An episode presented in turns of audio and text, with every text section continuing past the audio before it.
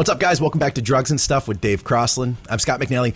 All of our programming is brought to you by TrueNutrition.com. You can use our code THINK for some additional savings on high quality, third party tested supplements. Plus, you'll help to support our programming.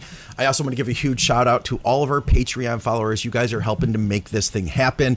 Uh, if you guys enjoy the content, then do us a favor hit the like button, leave us some comments, and I'm sure you're going to have a lot of thoughts on this one. I'm excited to hear what you guys have to say. Uh, Dave and I are joined by lawyer Rick Collins. You can check him out over at steroidlaw.com.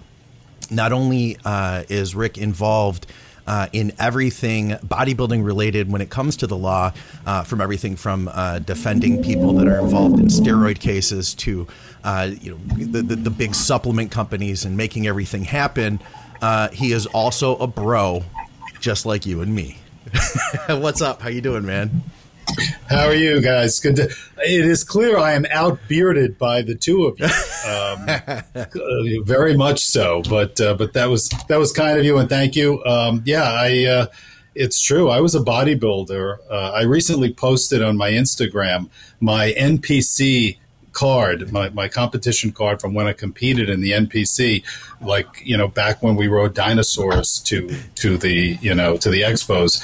But um, but yeah, I, I competed as a bodybuilder and and um, you know was into health and fitness even before I even went to law school. So so I've been able to sort of meld my vocation and avocation, the things that I'm passionate about and interested in, into my career, and it's it's it's great, and it's great that I can chat with you guys. Yeah, I'm pumped for this. Um, you know, as as a lot of our listeners know, uh, Dave is uh, an expert witness for the the court system in the UK. Um, so it, it, it's rare that we can get two people together here that have you know a, a pretty decent I'll say in Dave's case, a pretty decent understanding of the law, and then an expert as well. Uh, Dave and I like to give each other shit just to just to. Yeah, I see that. um, yeah, so like, because here's the thing: is you know we were talking before the show. I feel like you know a, a, a lot of us guys in the gym don't have uh, a, a solid understanding of you know basically it's it comes down to like it's like lore basically you know do uh, controlled deliveries actually happen? You know, stuff like that. It's like you mm-hmm. you have a friend of a friend of a friend who once got in trouble, and then that story's been changed five times. Uh, so I thought we could start out just talking about you know some of the basics uh, and, and and talking about like you know I know a lot of the, uh, the the the people who are buying steroids now have gone to purchasing them online and mm-hmm. I feel like there's a lot of risk involved there. You're getting the mail system involved in all of that. Um, I guess I'll just fire a question at you to start out. How much trouble could somebody get in if they were to allegedly buy anabolic steroids from some crazy overseas website and attempt to get them delivered to their house? Yeah. So uh, I've been dealing with these sorts of issues from dating back to I guess the late '90s when um, you know, the internet really started exploding. You know, if you if you go back in time, I guess the main ways back in maybe the '80s, the main ways that that guys would acquire steroids would be, you know, friendly pharmacists who would just sort of backdoor out some FDA approved product or uh, sympathetic doctors um, or the gym dealers. This was sort of pre pre internet, you know, commerce. And obviously, the internet changed things. So now suddenly you could access a website in Thailand or anywhere in the world, and you could access whatever you wanted to be delivered to you by mail. Um, the one thing to recognize here in the United States, and Dave, I don't know how it works in the UK, but in the US, there's a difference between domestic mail and international mail in terms of your privacy rights in that mail. So if you have a package being sent to you in your residence in California from Florida, that package, that mail can only be opened with a search warrant a warrant is required to open domestic parcels. International mail is different. Under the theory of kind of like that something is coming in at our border, and so the authorities would have a greater right in opening that package and doing a border type search of the contents of that package and the expectation of privacy. In other words, the designated recipient's uh, interests in that package are less in an international package. So, bottom line is when you order a package from overseas, the customs and, and border authorities do not need a warrant to open up that package. They can open it up on a, a, reasonable cause to open that package. And if they find inside that package that there's what they believe is contraband, they can test that. They can see if it's steroids or something else. And, um, and if they do find that it is something that's not legal, they have a few options. Option number one, and I'm sure Scott, you've probably you know seen this on on you know forums and and maybe discussed it on the show that option one is to is for them to send out a seizure notice a, a letter basically saying you know hey there you know we're from the government and we have a package that was addressed to you that we don't think you have a right to have and if you think you do have a right to have what's in that package let us know. You know, contact us and we'll discuss your interest in that package. Otherwise, uh, if we don't hear from you, we're going to destroy the contents of that package. Um, and that's usually what happens with a small volume order that comes from overseas. Um, if it's a larger amount, or if there's a record at the post office or post office box, mail records that show that this is like a volume of packages coming in from mm. overseas, that can heighten their interest. And uh, instead of just doing that seizure notice, they can do what you described before, which is a controlled delivery. And I've been involved in the defense of many cases. It, does it happen? Yes, it happens. It's not a myth. It's not mm. something that you know um, is uh, out of out of you know reality. Um, it happens more in jurisdictions, I think, where there's less going on. Oh. So, uh, you know, if, if you're in metropolitan New York, I'm not sure that they're going to bother with a controlled delivery of you know a few vials of Sustanon or you know um, you know 500 you know uh, pills, uh, steroid pills. Um, but maybe if you're in more less active, maybe more rural areas, um, they've got nothing better happen. to do, basically. I, have seen controlled deliveries of, for example, I had a case in Maryland a few years ago, uh, controlled delivery of a thousand tablets from Thailand. So these were the little. This was when you know the the little uh, five you know sided pink pentagons, the Thai Anabol, um, would come in like a tub from Thailand, and so dude orders it and it's delivered to him from Thailand. Feds find it at the border. They do the control delivery, which basically means they dress up a federal agent as if he is a, a mail carrier yeah. and ring the bell and guy comes to the door. Their objective is to put that package in that person's hands. You know, the possession is nine tenths of the law. Kind of from an evidentiary standpoint, once you accept that package, the case against you obviously is much stronger than if you didn't accept the package and the there's a warrant that's attached to that process huh. so that once the designated recipient takes that package the warrant is triggered and can be executed and then you'll have anywhere from 10 to 15 federal agents swarm the house, come inside, uh, take the package, and take any other evidence that would be connected to that package. So wow. they'll take computers, they'll take laptops, they'll take phones, they'll take any records. Uh, I've seen them take uh, steroid books like an anabolic reference guide. Oh, they wow. take it because that is indicative that the person who is being charged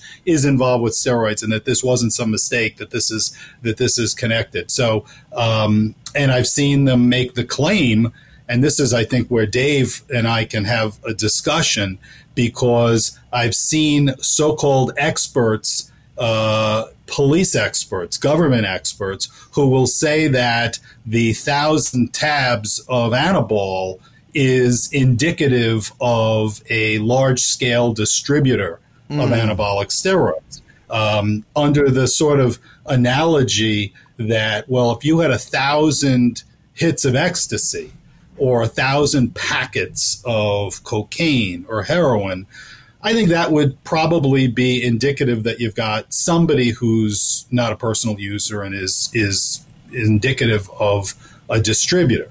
Obviously, we know, and obviously Dave testifies a, a lot concerning that, is that the habits of steroid users are completely different from the habits of mm. cocaine, heroin, crack users, you know, but but the government doesn't really understand that. And so you are in situations here, as I'm sure you are in the UK, where the government is saying, hey, we've got a big scale dealer here. He had a thousand, thousand tablets of steroids. Oh, you know, let's call the news and let's, let's, you know, this is front page local news for the, the Baltimore Herald or whatever. Um, and in reality, you know, we know that steroid users typically use in cycles. And so you'll want to acquire enough for at least one, maybe multiple cycles, because you never want to get caught, you know, short in the middle of a cycle. So they're pack rats, right? You'll you'll acquire everything. And I've seen, you know, when they've searched the house of a steroid user, and they'll find, you know, an array of different steroids, short acting, you know, long acting esters. They'll they'll find some Deca. They'll find maybe some Tren. Um, they'll find some orals, and then they'll find some tamoxifen, some clenbuterol, some clomiphene, you know, some anastrozole, some letrozole. You know, all of the ancillaries that go along with the you know a cycle and I've actually seen them make the claim, oh my God, we've got a full pharmacy here. This mm. guy's a massive steroid dealer, you know, because of, you know, what was basically contest prep, you know. Yeah. So, um, so, so I, I've seen that happen, and um, it doesn't happen as much now because the market here has changed, and it may have changed in the UK, um, where now most individual users are not ordering from overseas. Most of them are getting from underground labs who are getting from overseas. So the raw powder comes in, domestic manufacturing occurs here in people's kitchens and, and basements. And then that underground lab sends out uh, domestically uh, the packages, which do, again, have that greater protection. So what I see more now is the underground labs are the target rather ah, than the end users. That makes sense. And I imagine that, that manufacturing of any sort has to be bigger penalties than just simply distribution. Yes. So, you know, our system is designed to kind of separate use, you know, the, the possessors, the end users who are just guilty of personal possession, and the distributors. So in many states, and you know, the, the law here in the U.S. is both there's a federal law that applies nationwide, and attached to that are guidelines called the federal sentencing guidelines, which describe or advise what sort of punishments are appropriate for different quantities of dealing. And it's based on drug quantities. So mm. if you're dealing small amounts of steroids, your exposure for prison is less than medium amounts, and medium amounts is less than higher amounts. So the the more steroids you are charged with distributing over the course of your conduct, mm. the greater your potential exposure at the federal level. But every state has its own laws regarding steroids. And in some states, in, in most states, misdemeanor uh, charges come from personal use situations, personal possession amounts, and felony charges come from felony being the higher, more serious crime from distribution.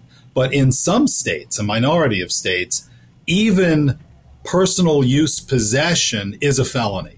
So in some states, you've got one tablet of Anadrol or, or you know, one amp of uh, some you know sustanon, and that is a felony in wow. that state. Wow. So uh, it varies by states. You know, obviously, more, I guess, more liberal states don't have laws that way, and more conservative states are tend to have those more aggressive, um, you know, charging uh, differences. Yeah, it, it's amazing to sit here with both you guys and to think that the laws in these two countries are so vastly different. Yeah, I mean, obviously, we don't have the personal possession here. Um, the only issue we have around that is the age old argument does it quantify personal use? And we have no guidelines for that. There is, there is no legal guideline as to what quantifies personal use.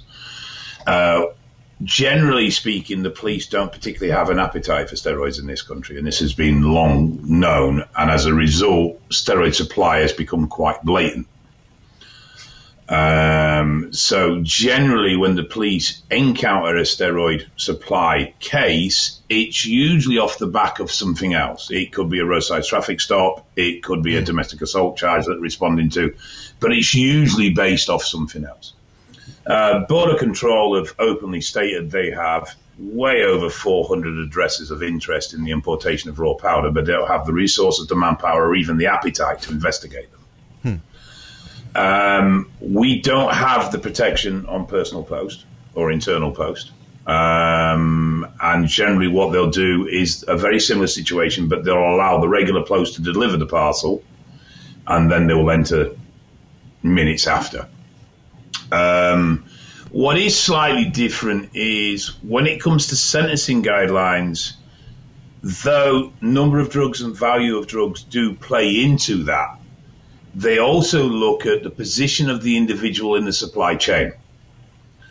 So they have what they'll call significant one, significant two, significant three. And to put that in layman terms, significant one is big cheese boss. Two is very big understanding of operation and a direct contact with whoever's heading up the operation. And three is your monkey that does your monkey work. Um, and so often the discussion in court is to establish where that individual sits in the supply or manufacture of of those drugs. Hmm. Um, and often, as you'll know yourself, Rick, with, with a case, it's not really a case of, of whether they're guilty or not. It's a case of damage limitation and how much you can offset the, the, the case down in, in regards to protecting the client or reducing their liability in the case that they're facing. Uh, and that is often an area where we, we, we find some leeway in proving where they fit in the supply chain. So they may bust a lab and have actually very little actual content of drug uh, and, and very little actual content of financial proof, but still because they can prove that it's his lab he runs the show, he will get a heftier sentence than a, a retailer would who's caught with quite a substantial amount of drugs because he's not the head of the, the pyramid. And their argument is that if they run the lab, they have much more potential than the, the guy that's just buying off a lab and selling to his mates situation. So we do see some changes in that, and we don't have the same protection over the post. Um, but there is strict rules around the post. But with suspicion, if they can justify suspicion, they don't need a warrant. So, for argument's sake, if you were stopped in a roadside traffic stop just because you had a taillight out, or you were speeding, or you broke a camera, or whatever it may be, uh, and they emptied, they, they they did a quick search of the car and they found anabolics present, they then would have, without warrant, right to search your home, search your business, mm. anything associated with that they feel was justifiable. Mm. If they didn't find that there, then they don't have that right. They would then have to go and get a warrant. And there was a, a, a very interesting case of actually a drug worker in Glasgow who was the right hand man of the needle exchange program up there. And um, they suspected him of supply. Uh, and uh, they did search him and found nothing they then searched his home and found a full lab. Hmm. But because they didn't have a warrant, because they had no grounds for suspicion, because they hadn't found any drugs in the pre- preceding search, that search was deemed illegal. Hmm. And obviously, so by what the time would they happen, came back with a warrant, it was gone. so, so, for somebody uh, who, let's say, it's a car stop in the UK, and they find in the console five steroid pills or you know two amps of, of sustanon or something. There's so i would assume they wouldn't make the argument that that is indicative of distribution. So if, it, if they looked at it as personal use do they just do they confiscate it or do they just go that let you go your way Unfortunately, individual officers are very poorly educated, and part of what I do is actually educating them on where they are within the law and what they can do and can't do.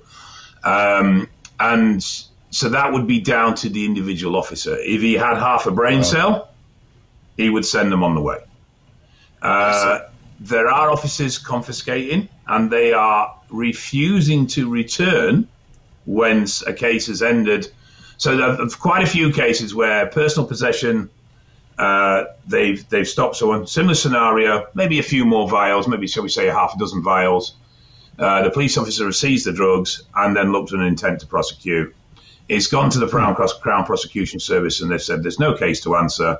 It's an NFA, no further action. Hmm. And then the individual has presented to the police and said, Can I have my drugs back? And the police have gone, No.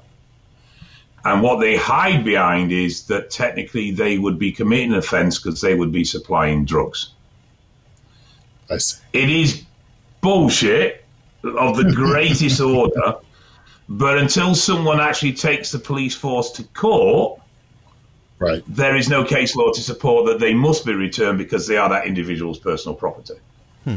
Um, and obviously, who's going to take the police to, co- to court over six files of sus? It's just not financially worth it. So, correct, right. At the Makes moment, no several police several police forces refuse to return drugs that have been confiscated, even though the individual is legal within their rights to have them back. I've argued this even at JUVA, which is a Drug Expert Witness Association, which is a police organisation.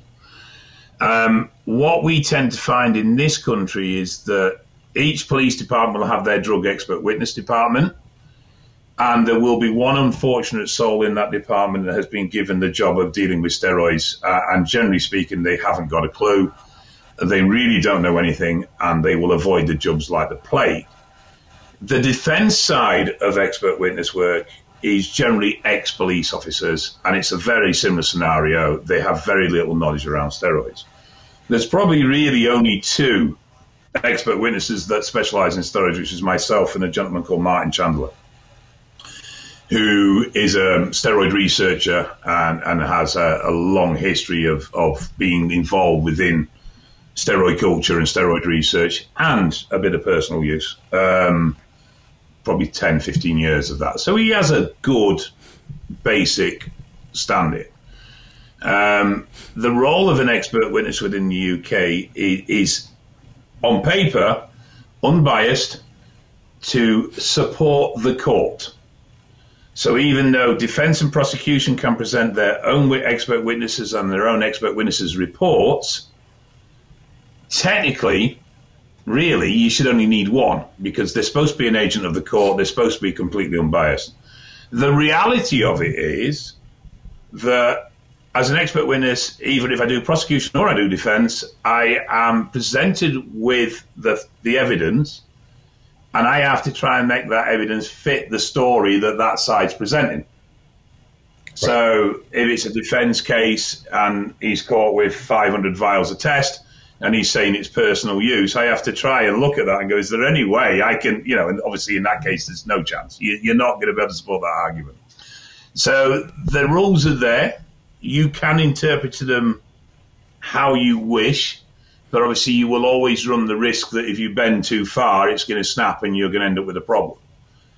Uh, I have seen fellows um, literally lose their careers because they've pushed too hard or too far, uh, or they've made assumptions, or they've tried to create a scenario that just the evidence just doesn't support. And, and when a court throws your your report out for being biased and unfair, you're very unlikely to stand in a court again. Hmm. Yeah. Right. Right. You lose your credibility um, at that point. So you know, it, yeah. this, this well, yeah. Of, I mean, the thing is, nobody wants to put their money behind you because either way, at the end of the day, either you're prosecuting the case, you're defending the case, you're spending a lot of money, right. uh, and, and nobody wants to put their money behind you at the risk that you're going to have your your evidence thrown. So it's a very fine line, uh, but I, I do really love that trying to fit pieces together to support an argument um, side of it. I, I, find it incredibly challenging, but I also find it incredibly mm-hmm. enjoyable. And I love right. cross examination in court. I, I, absolutely live for that shit. so we do. I think what we do is is very similar, and like you said, mitigation of the exposure is a lot of what a good mm-hmm defense lawyer or defense team puts together. Uh, like you, we, it's a little different. The, the federal sentencing guidelines are very complicated. There are adjustments. So if you have a, a bigger role in the offense, that's an enhancement of the guidelines. If you have a minor role, that that um, will reduce your exposure. There's all sorts of little um, you know picayune adjustments that can be placed. So for example just one is if you distribute to an athlete in the united states in federal court that is a two level bump up wow. in the guidelines. Um, oh, we have you mass right? So if you mass market um, use, using interactive computer that's a two level bump up. If you uh, if there are any masking agents uh, that you're selling, and uh, this was all the the athlete and the masking agent enhancements came out of concerns about obviously cheating in sports, which is really what all of this is about, right? And and if you've heard me, and you know, years ago I wrote a book called Legal Muscle, which was an analysis of the history of America's approach to steroids uh, in law and in politics and culture and you know sports and everything, medicine, and. Uh, in that book, I said basically steroids are the only drug here in the United States that was cr- that was criminalized, not really because of what it does that's bad to people, but what it the way that it benefits people, and that is it makes you run, you jump, lift more, fast, bigger, stronger, faster. And you know, Chris Bell in in the movie Bigger, Stronger, Faster, um, kind of you know went with that theme and uh, I was a consultant for that movie um, with another with the then editor of, uh, of a magazine that I write a column for to this day, and um, and that really looked at that that reality is that you know it's really the harms that was the pivotal reason why heroin and cocaine and other drugs of addiction were criminalized. But if you look at the hearings that Congress held in the late 1980s, in the aftermath of, and I'm sure you remember, Dave, you know, Ben Johnson in 1988 was the Canadian sprinter, um, you know, became the fastest man alive at the Seoul Olympics in 1988, and then tested positive for Winstrol, right? And he had beaten the he had beaten the American Carl Lewis in in the Olympics, and you know the world of sports, you know, turned on its head. And here you have this Canadian who cheated and beat the American. And so Congress had held all these hearings in the aftermath of that um, scandal. And ultimately, the criminalization of steroids in 1990 was born out of Ben Johnson's, you know, uh, cheat win at the at the Seoul Olympics, um, and the focus was far less on the harms of steroids, although there was a veneer of that, and of course, worry about the children and the message to the children and all of that. But primarily, it was this concern of what happens if sports loses its quote unquote level playing field. Um, and and obviously there's a good amount of debate as to whether there is a level playing field in sports to begin with, even with steroids out of the equation. But but that was really where it came from, and uh, a number of years later, Um, I was at the SWIS conference, uh, which is a um, a great conference run by Dr. Ken Kinakin in, in Canada, and Ben Johnson was one of the panelists on a panel that I was on. I had never met him before, but I, I had a conversation with him where, in essence, I thanked him because my career as a criminal defense lawyer, as as an advocate for truth and fairness and and and you know sanity in this area really was launched by his his scam. You know, we joked about it, but um, you know th- that really did start things in the U.S. And when we maybe if we compare, well, the U.S. generally has policies, ironically, no no pun intended, on steroids compared to other nations. So in Canada, it's much more similar to the UK. Personal use possession of steroids not really an issue.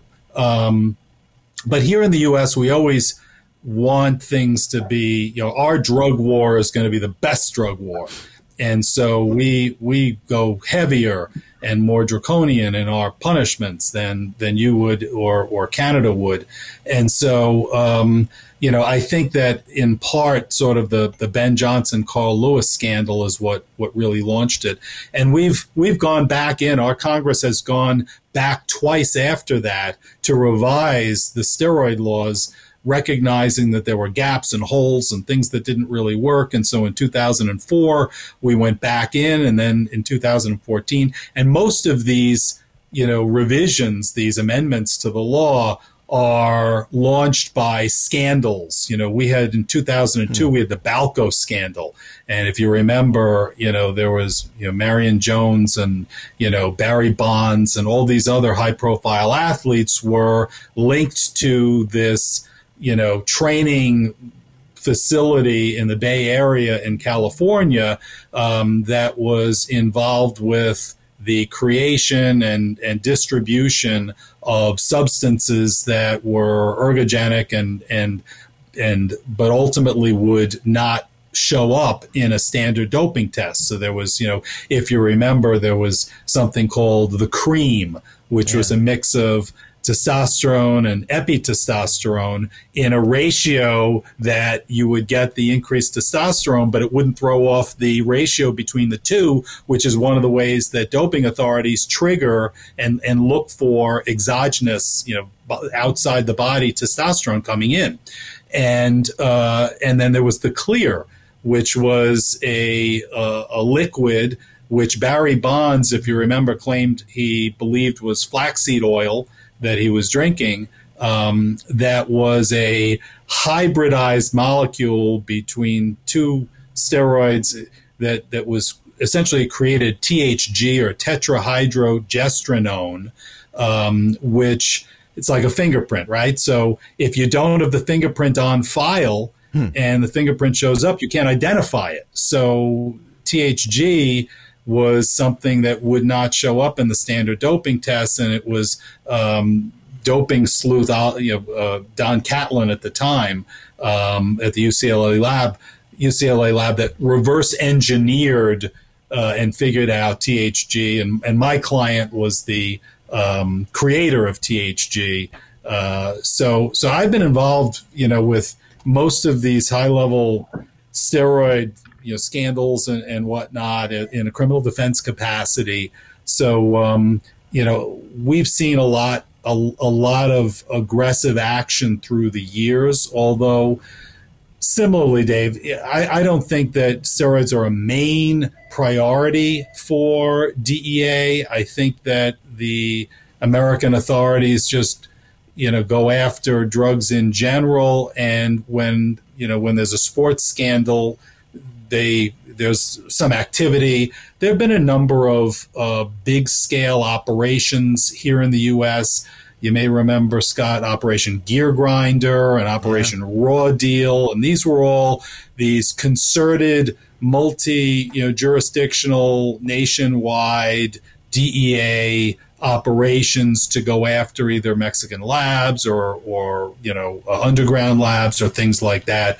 Um, I should mention though that in addition to sort of this acquisition, and, and most arrests most arrests occur because of acquisition of, of controlled substances. Because once it's in your house or you know hidden where you keep it, it's it's less vulnerable to the prying eyes of the government, right? It's when you're when you're acquiring it one way or another that, is the highest risk. But a lot of cases now come from confidential informants. Huh. So, you know, one person gets arrested for steroids or for something else. Let's say he's arrested for cocaine dealing and now he he's looking to dig himself out of the hole and so he meets with government authorities in what's called a proffer, where his truthfulness and completeness in his, you know, spelling out everything he knows about criminal activity in, you know, anywhere is of value. And so that person will say, well, you know, uh, I know a guy who's selling cocaine. I know somebody somebody who's dealing heroin, and I know a guy who's in an underground lab for steroids. And, and if the DEA is sitting there, that's information they acquire. It goes into a database, it's cross referenced with other information, and ultimately, you know, people wind up getting tagged because of confidential informants. Hmm. Um, less common, but I have seen it, Dave, are the car stops. Uh, I represented a guy many, many years ago who had gone down to Mexico. He was a teacher here in the U.S., so a lot to lose because you know you get a conviction. You're you, you know here in the mm-hmm. U.S. You, you, can lose your job as a as a uh, educator. Sure. So he had gone down to Mexico, was driving back, had a trunk full of anabolic steroids. You know, tons of stuff. Um, but really just for him and his bros at, at the gym. You know, he was not. This was really even before internet dealing was, and and long yeah, before yeah, underground labs. You know, he was. This was Mexican stuff that that he had a, a trunk load, and he was coming back on one of the corridors where drug dealers, you know, will typically drive back from Mexico, and he was coming back up here to the to the northeast. And he got pulled over by one of these rural troopers in this rural state that, you know, was, I'm sure, looking for, you know, coke and, and you know, narcotics. And the trooper pulls over the car and says, uh, "Well, boy, you know, uh, you got northeast plates here, and you know, what, where are you coming from?" And he says, "Well, I was on a vacation. I was in Mexico, and I'm, I'm driving back up north." And he's like, Well, you know, you don't have any drugs in this car now, do you? Oh, no, officer, I, I don't have any drugs in the car. Okay. Why don't you pop open that trunk and let me take a little look? He's like, Well, I know that I have a right to say no to that. And so I am, thank you, but I would like to go on my way and I don't consent to any search of my car. Well, if you don't consent, then I'm going to have to call the K9 unit. Hmm. And the K9 unit's going to come here and it's going to sniff your car. He goes, Well, you know, I. Uh, I have nothing to hide, but uh, you can do what you want, but I would like to leave now. Well, it's going to take about 20 minutes. So they wait 20 minutes. The canine unit shows up. The, the dog gets out of the car. The canine handler walks the dog around the car twice, and the car, you know, uh, and the dog sits down and you know uh, he hears the canine unit officer say to the trooper, "We ain't got shit." Hmm. And the trooper walks over and says to the client, "It's a hit." He goes, "It's a hit." He said he ain't got shit. No, he said it's a hit. He's like, "Well, wait a minute. What what are you talking about?" You know, and and the officer had tried the the trooper tried to threaten him and said, "Well, if the dog comes He's very aggressive. He scratches car. Your, your car's going to be destroyed. Are you sure you want me to do this? Oh, yes, yes, yes. He's like, well, you told me the dog was violent. The dog was going to. He goes, no, this is a di- different dog. I mean, it was like one set of lies after another. And of course, they then pop open the trunk on this supposed, you know, hit by the dog. And so now the client is charged as a, you know, we have some you know, um, uh, I think being a he was a New Yorker. I think being a New Yorker in that rural state was not to his benefit. Yeah. Um, and so it was a, a, small little town, and um, I asked for the discovery and you know and and what evidence there was that the dog was trained in detecting anabolic steroids. That's what I was wondering. Right. So, um, and I've I've spoken to many, and I'm sure Dave, you probably have too at one point or another. I've spoken to many uh, experts in uh, drug detection of of dogs, and uh, while a few have said to me that it's theoretically possible that certain substances that are steroidal, um, obviously not testosterone because in our bodies, but it, there, there could be some training.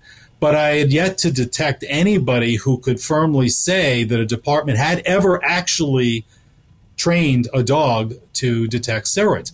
And so they gave me a sheet of paper that um, was a training log that you know most of what was found in the trunk was, was there was a lot of stanozolol, a lot of winstrol in there, and so there was a piece of paper that wrote "dog trained, handwritten winstrol" was, was, was written on there, uh, and no other steroids. So uh, it, I mean, it was insane. It was absolutely ridiculous, and ultimately. Um, we were able to prevail and you know i was able to extricate him from the situation. And he was uh, you know not uh, he did not get a conviction out of that. Uh, he was exonerated at the end but uh, based on a, a, bad stop. But um, it's it's some weird stuff that can go on here in the us of a. Yeah no kidding. Well mo I mean, we, I don't know how it works there, but we have a little bit of a filtration system because it goes through our Crown Prosecution Service. So they they are the ones that decide whether this case is going to go to court or not. Uh, it's not down to the individual police officers. So the individual police officers act as detection and evidence gathering, but they don't don't bring it together in the sense of um, a court case. Just right quickly, because I know we're pushed on time. Um, you mentioned the sports and cheating being a driver for, for, for law. Um, we have the UKAD, so the United Kingdom Anti-Doping. Now, they are the biggest bunch of morons that ever walked the planet. I can't stand them. I've had several stand-up arguments with their chair. However, unfortunately, there has been quite a bit of interest recently in where steroids currently sit. So we've recently had two projects looking at user levels within the UK. We've had an independent project looking at is legislation change viable in the UK? And now we've got a couple of uh, government body think tanks that deal with drugs in general, trying to shoehorn steroids into creating family poverty. Um, and as most of us know, that isn't very common, generally speaking. It's not that steroid users don't come from poor backgrounds, but they don't generally put themselves in poverty risk from their usage.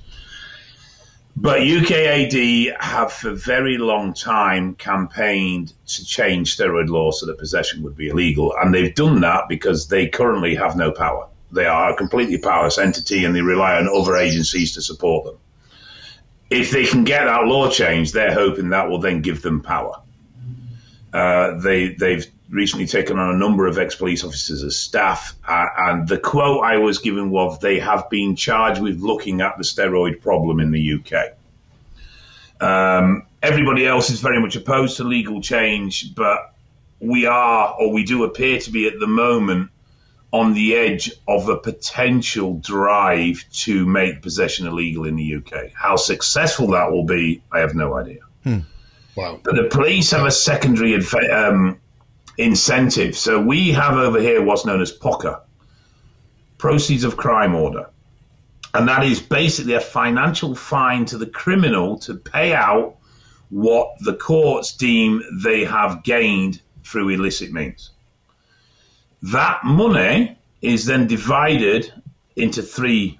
Uh, so, um, sorry, no, it's divided into half. Half goes to the crown, and half, or to the government, and and the other half is split: a third to the police force, uh, a third to the Crown Prosecution Service, and a, a, third to the court area in which they were prosecuted. So it's a money so maker. Police, yeah. Yeah, so police that are strapped for, for budget, Right. Prosecuting steroids is now becoming interesting Profitable. because of the financial aspect. Hmm. So it can benefit them financially. So Right. there are grumblings and a little vibrations that they are going to start becoming more interested in steroids from a point of enforcement. And there is this little shadow in the background that if UKAD get their teeth into anything, they may start pushing very hard for a legislation change. Um, unfortunately, from an enforcement point of view, none of them have any knowledge at all.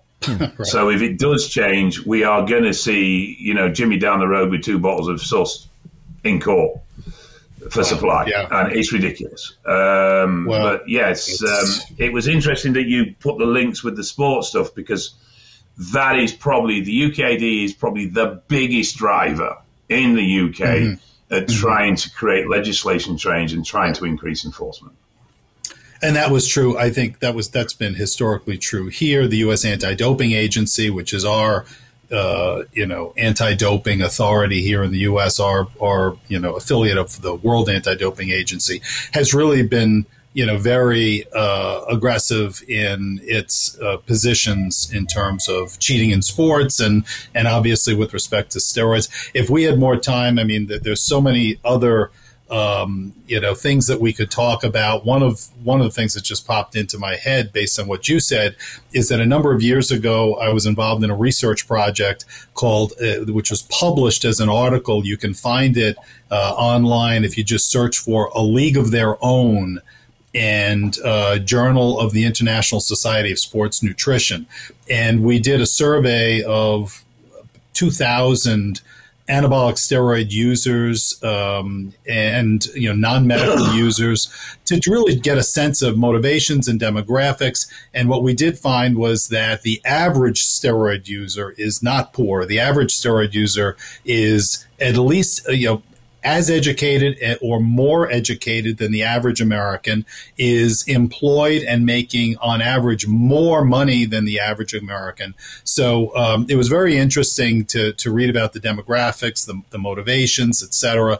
Um, and, and anybody who's interested can find it. Um, the other thing is, and we could talk about this as well. I don't, I don't know if you're familiar with, but there are some Scandinavian countries that have adopted policies called muscle profiling. Yes. And we could have a whole Now. a whole discussion about using the phenotype, the, the physicality of a person, their muscularity as probable cause for a belief that they're on the drugs that are making them more muscular and are therefore subject to arrest for probable cause based on having there was a celebrated case in Sweden where this kid had had big traps, right? I mean, the the kid's walking on the street, he's got these these big trap muscles and an undercover cop seeing this kid's traps says, "I've got myself a steroid user. He is on steroids."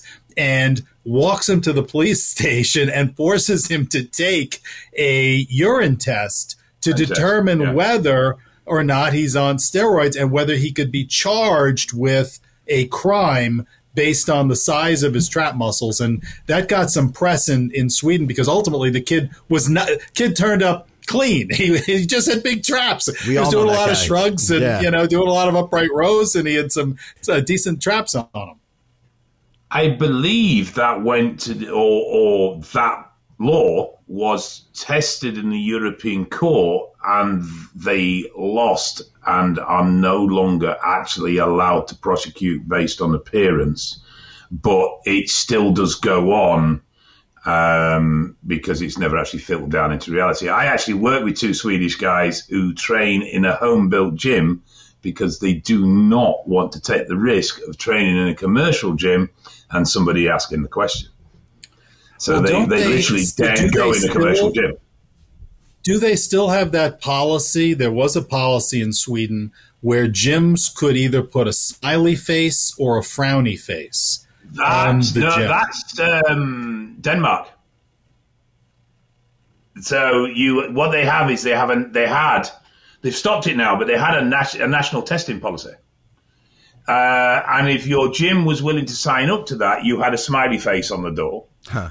And if your gym was unwilling to sign up to that, you had a, a sad face on the door. So effectively, what it did was it advertised to every steroid user in the country. That's a gearhead gym, and that's a natty gym. I know which one I'm going and, to. and said that to every police officer in the country, right? I mean, Yeah. you know, So, but what they found was it. The, they they they withdrew. They stopped it uh, because it was driving uses underground, and they're seeing an increase in problems with harm reduction and stuff like that.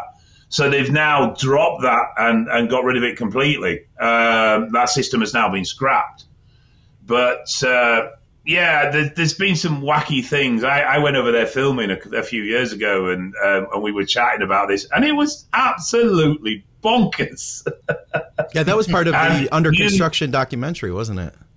It was. The the thing was as well, if you used a smiley face gym, then you agreed to random testing. right. If you used a miserable face gym, then you didn't, so they couldn't test you. Right. And they drove it through the gym memberships that if you entered a smiley face gym, then you consented to being randomly tested for steroids. But they they have it has massive cultural support over there because they don't celebrate individual athletes. Um, their whole culture is about being a team. So they celebrate teamwork. And obviously, bodybuilding and that sort of thing are very singular pursuits. They're not team pursuits. So they they even I remember I I was interviewed on the radio over there and we touched the subject and they were telling me that they had an athlete who had done incredibly well in the Olympic Games and he was like a canoeer or something like that. Uh, and he received no sort of hero's welcome, even though he was their biggest medal winner in the games, because he was an individual and culturally they look down on individual sport. They support only team sport.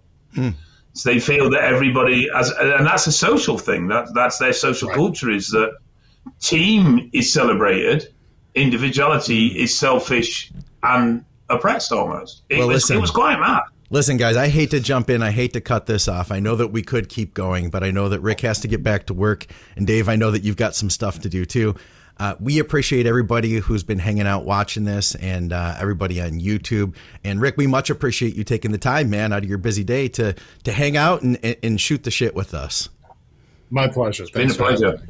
I've got uh, if you guys It's great having you on. If you guys want to reach out to uh, Rick, hopefully you don't need to, but if you did need to, go to steroidlaw.com because you can find him there. And uh, uh, like we had mentioned too, actually, we talked about that a little bit before the show. Rick's been in all sorts of uh, films, including Bigger, Stronger, Faster, which he mentioned. You had a great role in that, man. And I think you had some really awesome insights that, that you had shared there. Uh, is there is there anything else besides the website where you'd want to direct people to? Oh, in, in your Sure, magazine? people can- yeah, I mean, I have a magazine column at Muscular Development um, and uh, some articles on MD.com. Um, and visit me on social media. I have an Instagram page, and um, I, I try to post there and you know some interesting stuff. I, I posted a, a bicep picture the other day, which Scott you were you were mentioning over before the show. So guns. Over 20 inch guns still. so well, come visit me on IG, Rick Collins ESQ. All right. Well, for another episode here at Think Big Bodybuilding Media, this has been Drugs and Stuff with Dave Crossland and our special guest, Rick Collins. Guys, we'll see you soon.